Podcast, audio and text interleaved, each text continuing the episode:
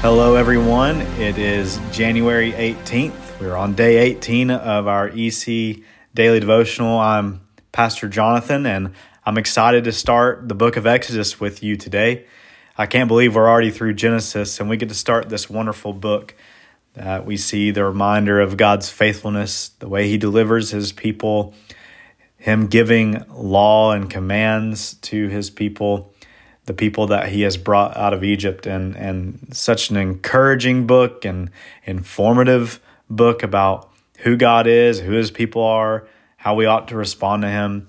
I'm excited to start it today. And so let's pick up chapters 1 through 3. Hopefully you either have already read or will commit to read. But a, a few things I, I really want us to see in the text today. We we start out the book of Exodus by seeing all of Jacob's family, all of Israel's family is now in the land of Egypt. Remember, they've been brought into the land because Joseph arose to power in Genesis. And when he brings his family in, because they've come because of the famine, he has them settle in the land of Goshen. And we're told in verse 8 a really important fact here about the new king.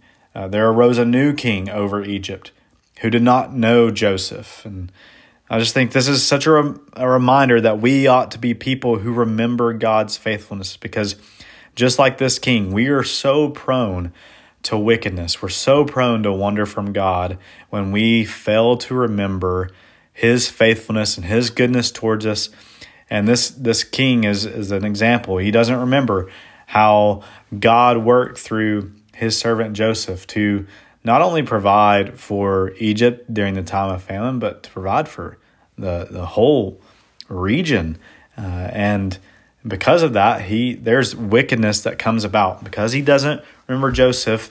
He doesn't think about Joseph's people. Instead, he enslaves them because they're growing in number. They start to fear them. And what happens when he enslaves them? Well, this causes them to multiply even more.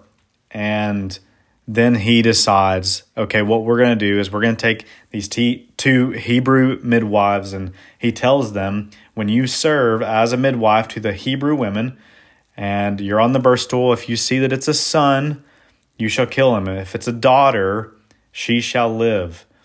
And I love what the text says about these two Hebrew midwives. It says, But the midwives feared God and did not do as the king of Egypt commanded them, but let the male children live. Now, that's an important thing that we ought to always remember. We must be people that fear God. No matter what people in authority say to us, if it if if it causes or, or should cause us to do something contrary to what God has clearly laid out in his word for us to do, we should fear God and not do as those in authority over us if they would cause us to disobey our king. And well, there is something in this text that could present a little bit of a problem because the king calls them and says, "Why have you done this? Why have you let the male children live?" And they say they they say that it's because the Hebrew women are not like the Egyptian women, for they are vigorous and give birth before the midwife comes to them. Now, that could be a true statement. We don't know, but on on the surface level, it looks to be a, a, a lie. And so, is is it justifiable? Because the next verse says, "So God dealt well with the midwives, and the people multiplied and grew very strong." Because the midwives feared God, He gave them families. So it seems that God rewards their lie, is what this looks like. And I would simply say this: for for one we must remember that they feared God, not the king of Egypt. They, they didn't fear the king of Egypt more than they feared God. And this is important because we often look for reasons that justify ways we would disobey God in one area if our obedience to God in another area kind of trumps that. I don't think this is what the text is Uh, about. We shouldn't look for ways that we can disobey in, in one area if we're obeying God in another. What we need to always remember is there's a clear command of God here, and they are following it. And th- does that mean it's okay for them to lie? I don't think so. But what we need to see is they cared about life. And because they cared about life, God dealt well with them. And so obey God. Uh, it, it reminds me of Acts chapter 5 when when Peter is imprisoned and he's charged and verse 28 of Acts chapter 5 it says, "We strictly charge you not to teach in this name, the name of Jesus. Yet here you have filled Jerusalem with your teaching, and you intend to bring this man's blood upon us." But Peter and the apostles answered, "We must obey God rather than men." That should be our reply all the time. We must obey God rather than man. So let's do that. No matter what it brings us, like these Hebrew women, this command of the king of Egypt was to kill, which was against God's commands and against God's will. And so they did not do that because they feared God. And let us let us obey God rather than man.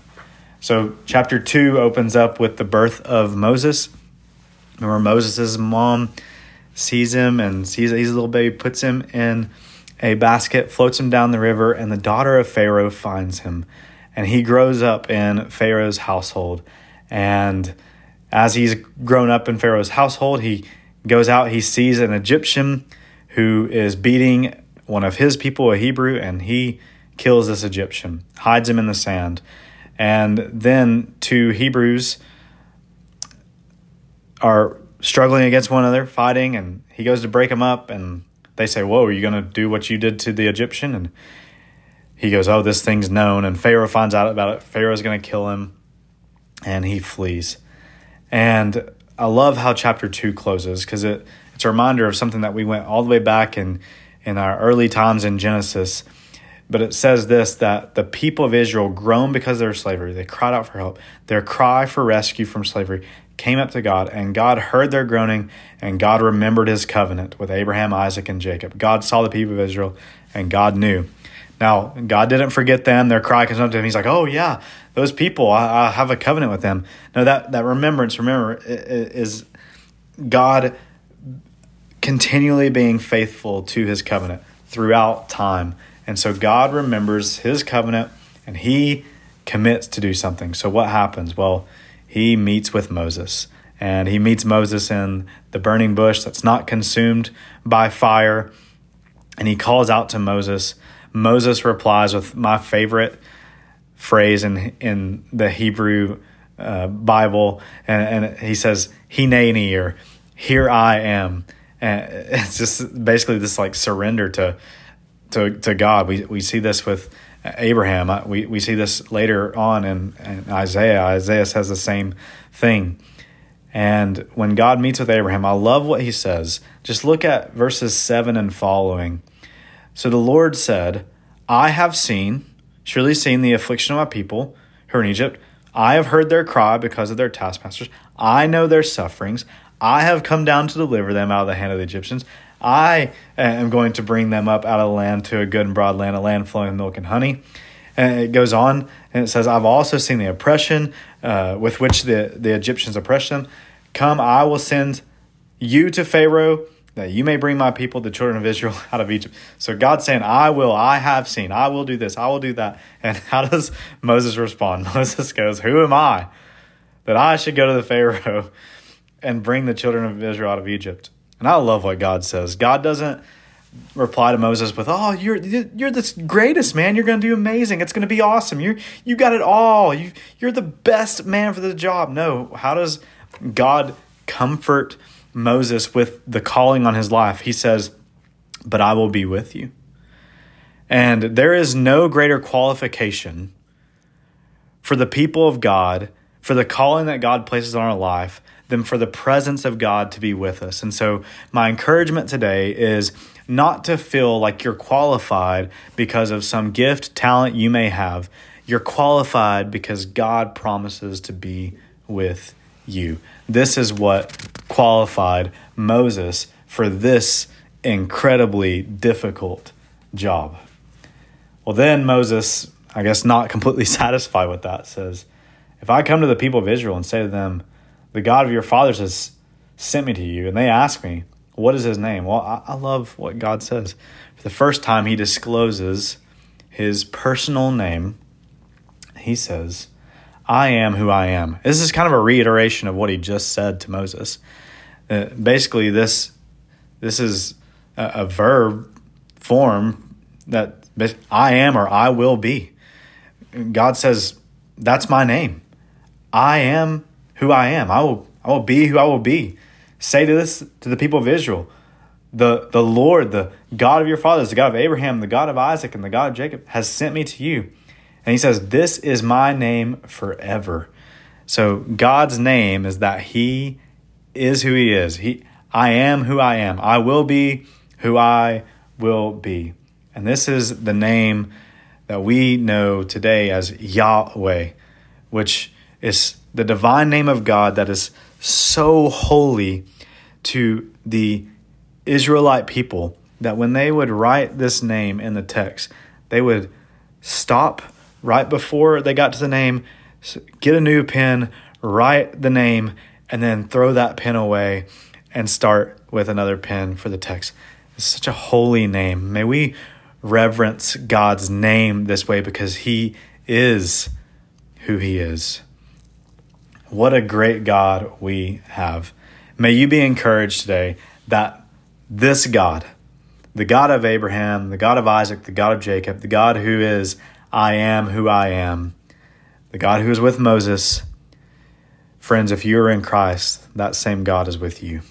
Uh, what a powerful, powerful thought that is. So today, let's go out and let's be the people that God has called us to be, namely by doing what God says. We must obey God rather than man. We must fear God more than we fear anyone or anything else. And as we do that, I, I trust that God will use us in ways that we cannot even fathom, and His name will be honored and glorified in our lives. I love you, church. Have a great day, and I, I pray that you will go and be who God has called you to be, knowing that He is with you. Have a great day, friends.